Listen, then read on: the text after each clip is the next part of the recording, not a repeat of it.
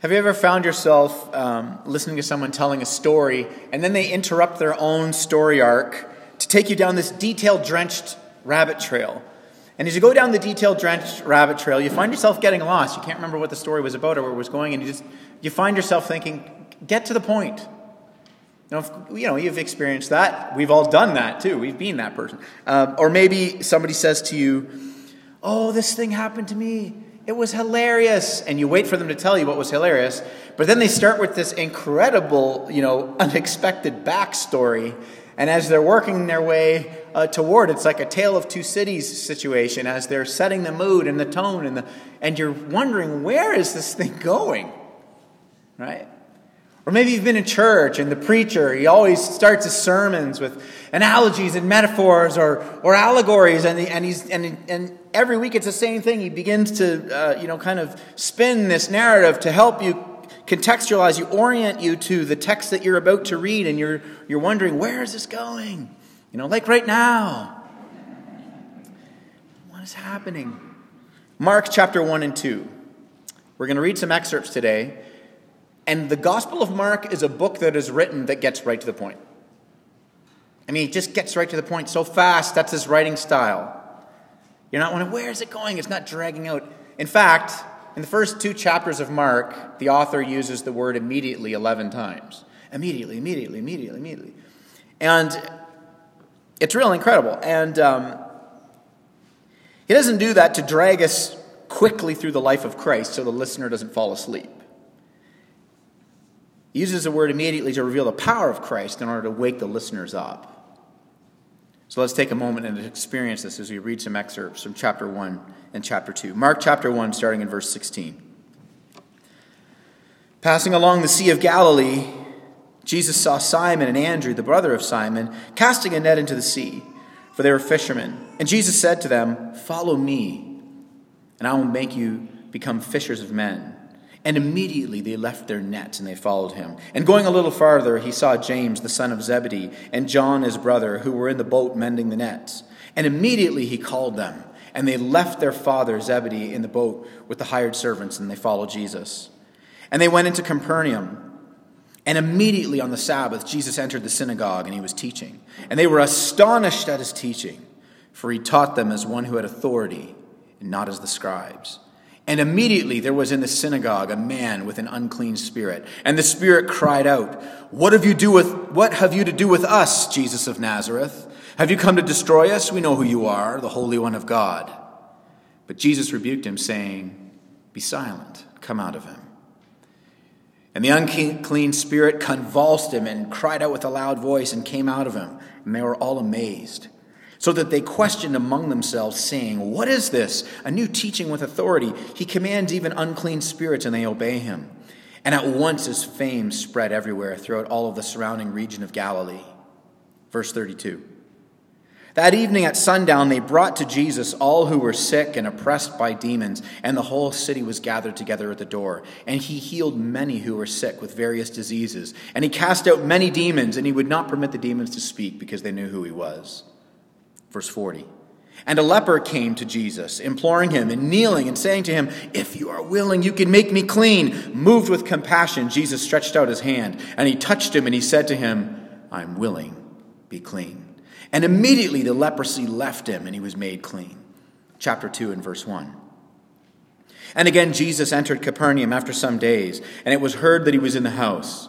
And immediately many gathered together so that there was no longer room to receive them, not even near the door. And Jesus preached the word to them. And then there came to him a paralytic who was carried by four men. And when they could not get near to Jesus because of the crowd, they uncovered the roof where he was. And when they had broken through, they let down the paralytic on the bed in which he was lying. Jesus saw their faith, and he said to the paralytic, Son, your sins are forgiven. And some of the scribes were sitting there and they reasoned in their hearts, Why does this man speak blasphemies like this? Who can forgive sins but God Himself? But immediately Jesus perceived in his spirit that they had reasoned within themselves, and he said to them, Why do you reason about these things in your hearts? Which is easier, to say to the paralytic, Your sins are forgiven you, or to say, Rise, take up your bed and walk? But that you may know that the Son of Man has power on earth to forgive sins. Jesus turned and he said to the paralytic, I say to you, rise, take up your bed, and go to your house. And immediately he arose and he took up his bed and he went out in the presence of them all. So they were all amazed and they glorified God, saying, We never saw anything like this. This is God's word. Now, there is a tremendous rhythm of grace that's actually playing out in the first two chapters of Mark here. Right out of the gate in chapter 1, we're given Jesus' identity as a divine king. And then Jesus claims to be a divine king. And then he goes on to demonstrate his power and authority to authenticate his claims. Now, first, let's look at how the King of Grace comes and calls his disciples, and how, by extension, the King of Grace comes and calls you, comes and calls me. Right? In chapter 1, verses 16 to 20, that's where we began, and we find that Jesus is calling his disciples. And immediately they drop everything and they follow him. Why do they do that? They leave the, they leave the nets in the boat, they leave the family, they leave their, they just drop everything and they go. Why do they do that? Well, in the ancient education system of uh, the Jewish culture, there are three schools. And uh, the little guys, grades, you know, or ages six to ten, they went to the school of Bet Sefer. And that was where you became literate. You read the Torah, you learned the Torah, you memorized the Torah. Torah is Hebrew for law. Genesis, Exodus, Leviticus, Numbers, and Deuteronomy. That's the Torah. So they'd go to Bet Sefer, become literate. If they had shown enough literacy and competency, they could move on to the next school, which is kind of for 10 to 15 year olds. And that school is uh, Bet Midrash. And Bet, and Bet Midrash, it translates the house of learning. Bet Sefer is the house of the book, and then you'd move on to the house of learning. And in the house of the book, you're just reciting things by rote. But in the house of learning, you had to demonstrate you understood the Torah. So you would demonstrate your understanding of the Torah by being able to kind of explain how you would apply it, and you would ask questions. That's why when Jesus was 12, he blew everybody's minds in the Bet Midrash as he was explaining that he wasn't just reciting back the Torah, but he actually was with authority asking these questions, blowing everybody's minds. And after that, you'd move on to the third school, which is kind of like getting your PhD, which is the school of uh, uh, Bet Talmud. And the Bet Talmud was where you would come under the apprenticeship of a rabbi and you would follow the rabbi, and they had a terminology being covered in the dust of your rabbi. It was a life of imitation. Now, the reason I say that is because most little boys never went the whole never went the distance. Most little boys never got out of the first never uh, got past the first school. And so here's how here's how it worked. Here's why they dropped their nets. Rabbis didn't come to you. You went to the rabbi.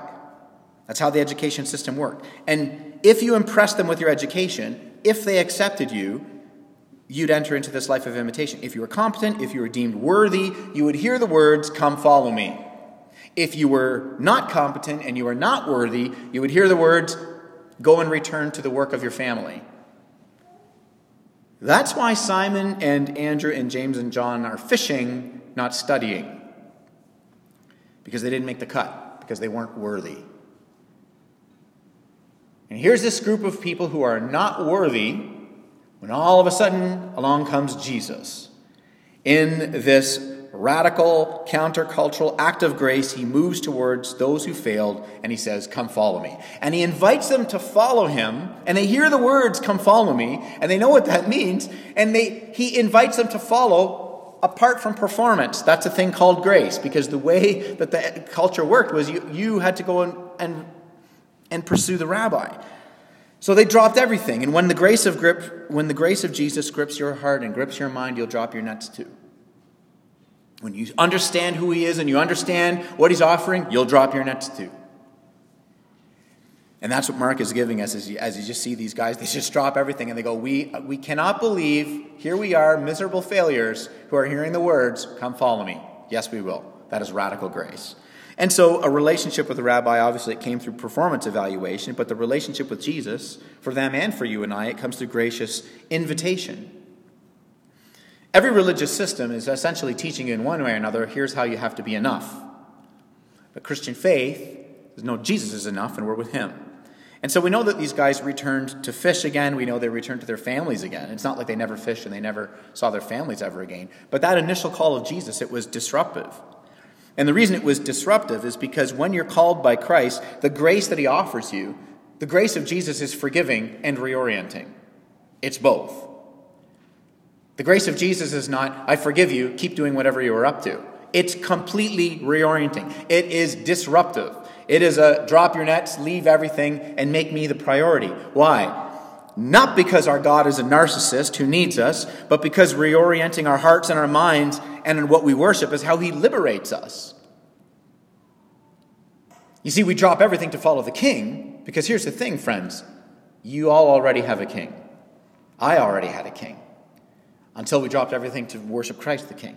And so that is a forgiving grace, that is a reorienting grace. And without it, we continue to follow these little kings, whatever they are. And so when a rabbi would say to you, Come follow me, those were words that, you, that brought you into a life of Im- imitation. And you grew to resemble them through hard work. When Jesus says, Come follow me, the same grace that rescues you empowers your imitation. And so you grow to resemble Jesus, not simply through hard work, but by the Spirit's work. The same grace that rescues reforms. So the Christian faith is not an exercise in following good advice from religious duty. We follow our King from renewal and from delight. This is why we follow him. In verse 22, that's why in verse 22 it says that when Jesus taught the scripture, it was with authority. And everybody said, This isn't like everybody else teaches it. Well, there's a reason for that. The word authority in the Greek, which is what Mark uses here, is archegos. And the, the archegos it means the original, the originator, the source. So what they were all saying was, it's like they were sitting down and having the story of their lives and the meaning of their lives taught to them by the one who authored them. It's like, for example, if you watch a film. So last night, booming through our house is Hans Zimmer dialed to 11. They're watching this film downstairs. Man of Steel is playing, dialed to 11. You just hear the, tra- the, the, the track is filling the house. Now, if you watch that film again with the director's commentary on, see, the director is the one that envisioned it and crafted it and has insight into it. And so the director's commentary is a whole other thing.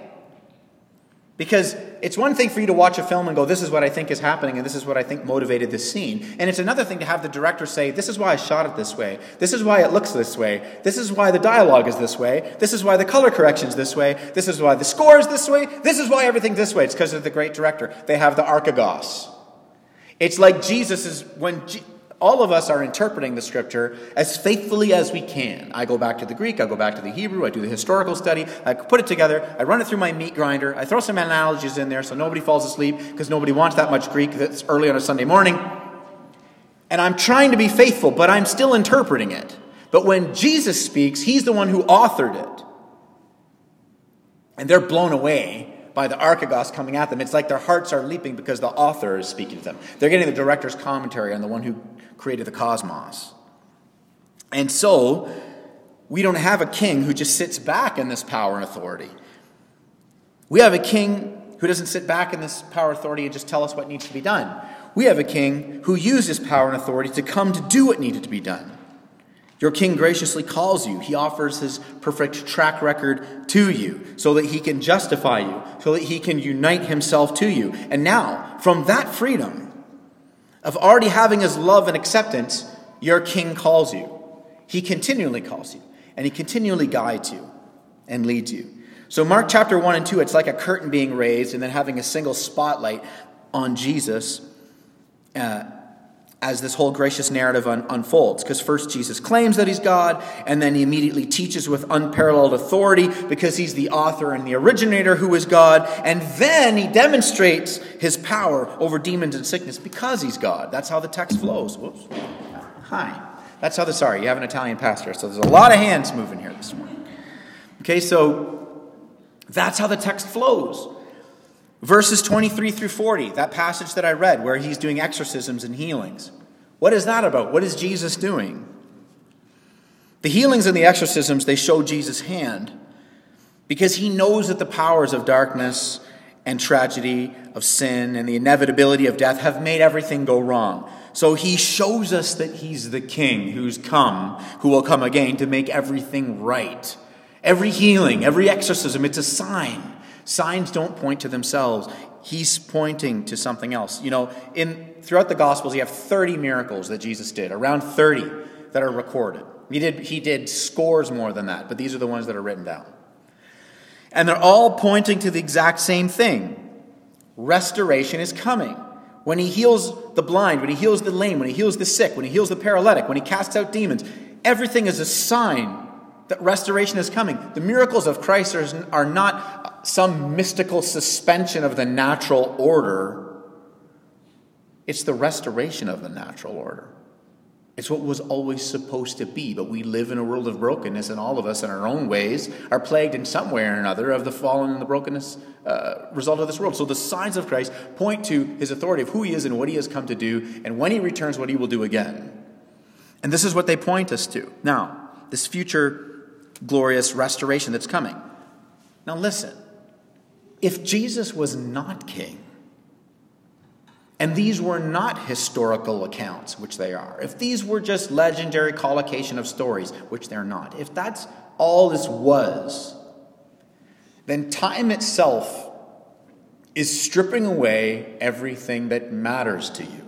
It's stripping away your health, it's stripping away your vitality, it's stripping away everybody that you love. And if there's if if there was no Christ, no resurrection, and these signs are not true, and he's not who he said that he was, then one day the sun burns out and everything you say matters. It just does not matter because there'll be no trace in the universe that we were ever here. And that's not morbid, by the way. That's just rational. That's rational, logical thought process of if there's only a natural order. But if Jesus is king, which he is, if this is not just a legendary collocation of random stories, but that it's a historical account of a historical Jesus, which it is, what these signs tell us is that time is not stripping everything away from you, but the passage of time is actually reuniting you to your true hope that one day your health will be perfect, that one day the world will be perfect, that one day every sorrowful, sorrowful thing will be eradicated, that one day every glorious thing will be restored, that everything you like about being a human on planet Earth will be perfected by His grace, and that everything that is sorrowful about being a human on planet Earth will be, exa- will be, will be removed by His grace. This is what all of these signs are pointing to the restoration of all things. This is what this means. The good news of the restoration of, of Christ the King, of what he is bringing. The life that we all want, but that it keeps evading us. The world that we wish we live in that's evading us. We want joy without the pain. We want generosity without the oppression. We want the great, liber- we want the great liberation of, of, of, people groups everywhere without all of the, the travesty things that are, uh, you know, terrible things that are the exact opposite. This world we live in is a paradox. There's glorious and beautiful things here. I'm not being a pessimist at all. There's glorious and beautiful things in the world. The sad thing is, unless, unless you're willing to stick your head in the sand, never look at your news feed, don't look outside life out of, outside of cushy Kitchener Waterloo, life is hard and short, globally speaking. But the good news of the gospel and the Christian faith is the way that you get peace isn't by sticking your head in the sand and not thinking deeply about where everything is going. But the grace of the King, the miracles of Christ, they enable us to think very deeply about where everything is going and have hope rise in our hearts. So in the meantime, we don't just hide in our churches and say, well, bless the Lord for grace, I'm justified, the end. We're not inactive, we're following a king. His grace doesn't lead us into inactivity, His grace leads us into gracious activity. We're very passive in our relationship before God and very active in a relationship towards our neighbors because of the grace of Christ and because of what He does. According to Micah 6, chapter 8, we now live to do justice, love mercy, walk humbly with our God. That's what the people of God do. That's what we do because from tremendous freedom, because Christ has done it all. We live these outward facing, sacrificial lives of generous activity because we're following our King. Because that's what grace does in us after his gospel grips us. So, what is this gospel? Well, in verse 40, there's a great picture of the gospel. For those of you who are new, I say, what, what do we mean when, we, when Christians use this word gospel?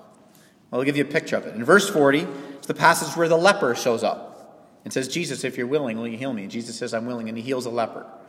And here's the thing about lepers you didn't touch them a terrible disease. You don't go near them. And Jesus could have healed the leper by saying, Whoa, stay right there, filthy person, like every other religious leader in the day. Stop right there, dead in your tracks, gross and disgusting one. which is how all the other religious leaders re- related to lepers. Jesus doesn't say, Well, stop right there. I'm the king of the universe. I don't need to touch your grossness. You're healed. He could have done that. And there's many instances where Jesus just spoke a word and people were healed. But here's this leper, and the Bible says, the text says, and he touched him. Something that nobody would ever do. You see, the high priest wouldn't touch you because you'd make them unclean. Nobody would touch a leper because you'd make them unclean. But Jesus touches the leper because Jesus is the great high priest who makes the unclean clean. He made you clean, He made me clean. He's the God who wasn't afraid to come into the disgusting, unsanitary mess of the manger, come into the disgusting, unsanitary mess of our hearts in grace to save us. And what does this do? What does this grace do? It means now that we, we are now free to go into the disgusting and unsanitary mess that is other people's lives and care for people and love people as well. why? Not to earn anything from God, because we're following our King. Because that's what our King did. This is what grace does in a heart that's set free. We're all unclean, and yet He comes to us and He makes us clean. We believe in the life, the perfect life of Jesus, the atoning death of Jesus, the resurrection of Jesus for our sins, and that's the gospel. And that's what it is. And living with the outward facing love of Jesus is what the gospel does. It empowers us to live this way. And so when you get to chapter 2, the, the 12 verses that I read there in chapter 2, the, the message of the Savior and the mission of the Savior, they collide in a point of no return kind of way. That story that I concluded with about the paralytic coming through the ceiling, do you see the rhythm of grace moving here through these first two chapters? Here's the claim that I'm a divine king. Here's the power that I'm a divine king. Here's the authority that I'm a divine king. I'm going to authenticate all my claims so that nobody can do. And then he does something with the paralytic. He does something with the paralytic that is like a point of no return situation. If you've ever watched baseball, there's like a point of no return between third and home. You know, it's like you cross that and it's like you, you just can't. And sometimes get, guys get caught in the rundowns because they, they, they end up going back and forth, back and forth. When you coach Little League Baseball like me, it's hilarious. Rundowns are Rundowns are hilarious. Kids pass the point of no return all the time. You can still get a home run, passing the point of no return like four, four times around the bases and still get a home run in Little League Baseball. This passage I'm about to unfold for you, this is the point of no return for Jesus. Watch this. So, the paralytic is lowered through the roof. And imagine that, first of all. Just imagine how disruptive this, this was. It's amazing the, the detail the scripture gives us. You're, this par- you're a paralytic and you're being lowered down a ceiling. Um, that's terrifying. It's this ancient impromptu ingenuity. Hey, we got a way of getting him down there. Uh, don't worry, you're going to be fine. Don't imagine this smooth Mission Impossible Tom Cruise. You know, Jesus, will you heal me? Whoa, yeah, I'm right here. That's not how he was lowered. Uh, that's not how it worked. Uh, this was more of like a wily coyote, you know, Acme pulley system. Coming, this was this was crazy. And as this all happens, Jesus' reaction to this entire thing is nothing like. Can you imagine if any of the Pharisees had been preaching when this happened? I mean, the moment that some debris would have just come, started coming through the ceiling, they'd have been off with his head. That's how they would have been. There's radical grace on display here, so watch this. So, you know that Jesus is the healer. You've heard about the miracles, you've heard about the exorcisms. So, you come to get healed. And you, and you lower your buddy through the ceiling, and everybody's expecting to hear one thing you're healed. But that's not what they hear. They hear, your sins are forgiven. Now let's just let that sink in for a second. What would have been going through your mind? Because I know what would have been going through my mind. Uh, thanks. Also, though, I'm not sure how much I care about my sins being forgiven. Because I don't know if you've noticed, Jesus, but I'm a paralytic and I can't walk. And I kind of came here with one thing in mind. Because I heard about the miracles, I heard about the demon castings. Apparently, you've got, you know, unlimited carbs going on. There's bread on tap and there's wine on tap. And I came here because I was under the impression you were pretty in tune with people's needs. They don't, they don't get that. They get, they get, your sins are forgiven. Oof. Now, this is how we all relate to Jesus. If you're here and you're not a Christian, this is how you relate to God. If you're here and your faith is not in Christ, it's possible. It's possible this is one of your arguments against God, that God doesn't go around giving everybody what's obvious, what they obviously need. You look out at the world and you're like, well, it's pretty obvious. I mean, if I was God, this is what I would do, and it's not that hard, and He's not doing it, so therefore there's no God. First of all, you not thinking of a reason for something is not great logic for there not to be a reason. You've, you've, all, you've, all you've done is said, I can't think of a reason, therefore one doesn't exist. Well, that's not a great way to understand a God of the cosmos. It just means He doesn't agree with your way of doing things. And so, this is the picture that we get. God, I need you to give me this. This is what I need. This is what I'm this is my most glaring need. And Jesus teaches us here that the biggest problem in this life is not our suffering, it's our sin. I'll tell you why. Because sin is not just merely bad things you do. Oh, you sinned. You did a bad thing. What? Of course, but that, I mean that's like that, that's the end result. That's not the root of the problem. Sin is not the bad things that you do. Sin is the condition that humanity is born into. It's a condition. Sin is the condition that we're born into, which is precisely why We have brokenness in this world, suffering in this world in every form. Sin is what's underneath it, sin is the root cause of it. Sin is why, regardless of your worldview here this morning, whether you're a Christian or agnostic, sin is why we all have a common enemy called death. You're going to die, I'm going to die. Why? Because our root problem is not that we needed a new set of legs. The real problem is there's this thing called sin that's got to get dealt with. Not just the bad thing you do today, the condition of humanity. It has to get dealt with. And Jesus teaches us this when he says to this paralytic, I'm going to go right after your deepest need, and it's not your new set of legs. And he says, Your sin is forgiven. But the paralytic's like the rest of us, and he's thinking, Well, if I only had this, I'd be happy. If I only had health, I'd be happy. If I could walk, I'd be happy. Then I'd be fulfilled in life. God, if you just give me this one thing, I'll be content. And we all have prayers like that. God, this one thing, if you just do this, God, I'd be content. But Jesus knows what we most deeply need. He knows what the soul most deeply need, needs. He knows that nothing we ever get will ever be enough if we don't get our deepest need met. The euphoria would not last. A new set of legs would not do it. The need in that man's soul was deeper. The need in our soul is deeper because the need in our, whole, uh, in our soul is ridiculously deep. And so, Genesis 3 teaches us, of course, that original sin, the sin under all sin, is to build this identity apart from God. And so, in favor of being our own God, that's why we tend to look at these small things and make them minimized and say, you know, that's the thing I need God to give me. And then life is really going to be okay. I mean, then I'll finally stop all of this incessant searching and I'll just be happy with life and I'll be content. As soon as I have that. And the answer is no, no, we won't.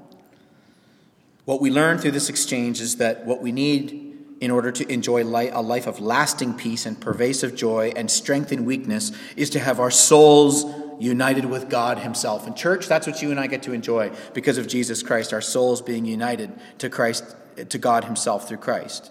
And that's what's on display here through Jesus and this paralytic. God moving in mercy and undeserved favor to reunite someone to Him who has no concept of how deeply their need actually goes how deep God's grace actually is and how full their soul can actually be.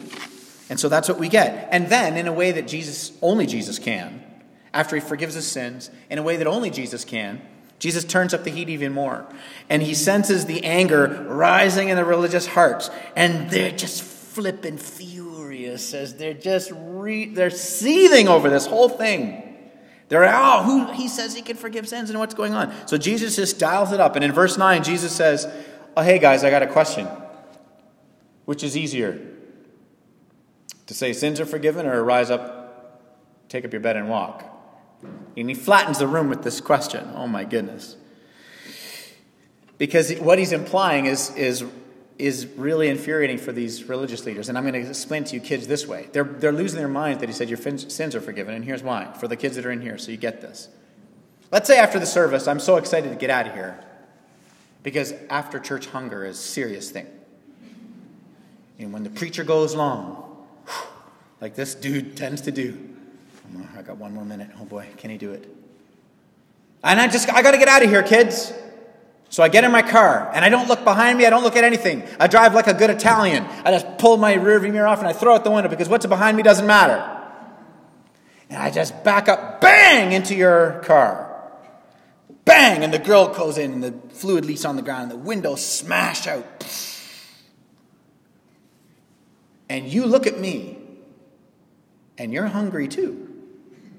Because the preacher's been preaching long and after church hunger is a real thing and you want to get home. And you say to me, Hey, Paul, it's okay. We forgive you. I forgive you. You can go. Let's just all go home. See, it's not okay. Do you want, do you want to know what's not okay? It's not your car. So you can't forgive me. Because I, I, I my sin wasn't against you. So you can say you forgive me, but you can't you don't have any power to forgive me because I smashed your parents' car. Your parents have to forgive me. Which is a sermon for another day. Forgiveness. But you can't. So you see, the fact that Jesus looks at this paralytic in front of all these religious Pharisees and he says, Your sins are forgiven, what Jesus is saying is, Your sin, your sin, your sin, your sin, all your sin is against me. Because I'm God. And I forgive you.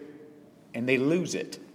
And that's why Jesus says, Oh, that was difficult? Okay, then which is easier then? And so then we know this story goes, so then he heals the guy. So there's a spiritual healing. First, he heals his, mo- his deepest need, which is the healing of his sin and to be united with God. And then he heals his physical problem as a sign that, hey, the one who comes and forgives sin is the same one that's restoring everything. See, in this one act, Jesus says, I'm the Lord of creation and recreation. I'm it. It's all about me. It's all revolving around me. The only way for your life to make sense is to revolve around me. The only way for your heart to be at peace and to have a lasting sense of joy and for your mind to be at ease and for you to wake up in the morning and make sense of the crazy world that you live in and have rest in a world that is at unrest. The only way is for you to place your faith in me, is for you to trust in me and trust who I am. Jesus separates himself from every other person in Israel's history who did miracles. Because you know, there are a lot of miracles. Like, Jesus is doing miracles, but there's a long track record of other people who did miracles. That's why he says, Oh, which is easier then? Because there's a lot of miracle workers, but maybe I should just make a distinction so you know that I'm, you can't just categorize me with all the other miracle workers. So I forgive sin. That's your real problem. Radical act of grace from, from the King of Grace. He heals the man spiritually and physically. When Jesus says, Your sins are forgiven, the divine claim, that puts him on a path to the cross. That's the point of no return. The moment he said that, it's like, okay, well, this guy, we got to do something about this guy. The moment he opened his mouth and said that, it put him a path to the cross so that we could be forgiven. Because that's what we need most deeply. You all walked in here thinking you have bigger needs. All of you did because I do it all the time too. I'm not, just, I'm not preaching down to you, I'm one of you. Jesus is the head of the church, not me. I'm the one that drew the short straw that gets to preach Jesus to you. But all of us wake up every day thinking, like, this is what I need most. And Jesus says, I'm here to unite, unite you to me, church, find your peace and your hope in me. I forgive all your sin. And we're like, that's really nice. Grace is great. I'm trying not to yawn at grace because I really need this. We don't understand. This is why he gives us every seven days to come and recalibrate our hearts and our minds and our souls to the goodness of his, goodness of his grace so that we can rest. He is what we need most deeply. And the paralytic having his sins forgiven, it showcases why Christ came. And then getting up and walking on fresh legs, it forecasts what's going to happen when Christ the King comes again. He came to deal with our biggest problem by the power of his rescuing grace. And he will make all things new, and he will raise us from death to enjoy it by the power of restoring grace. Let's pray.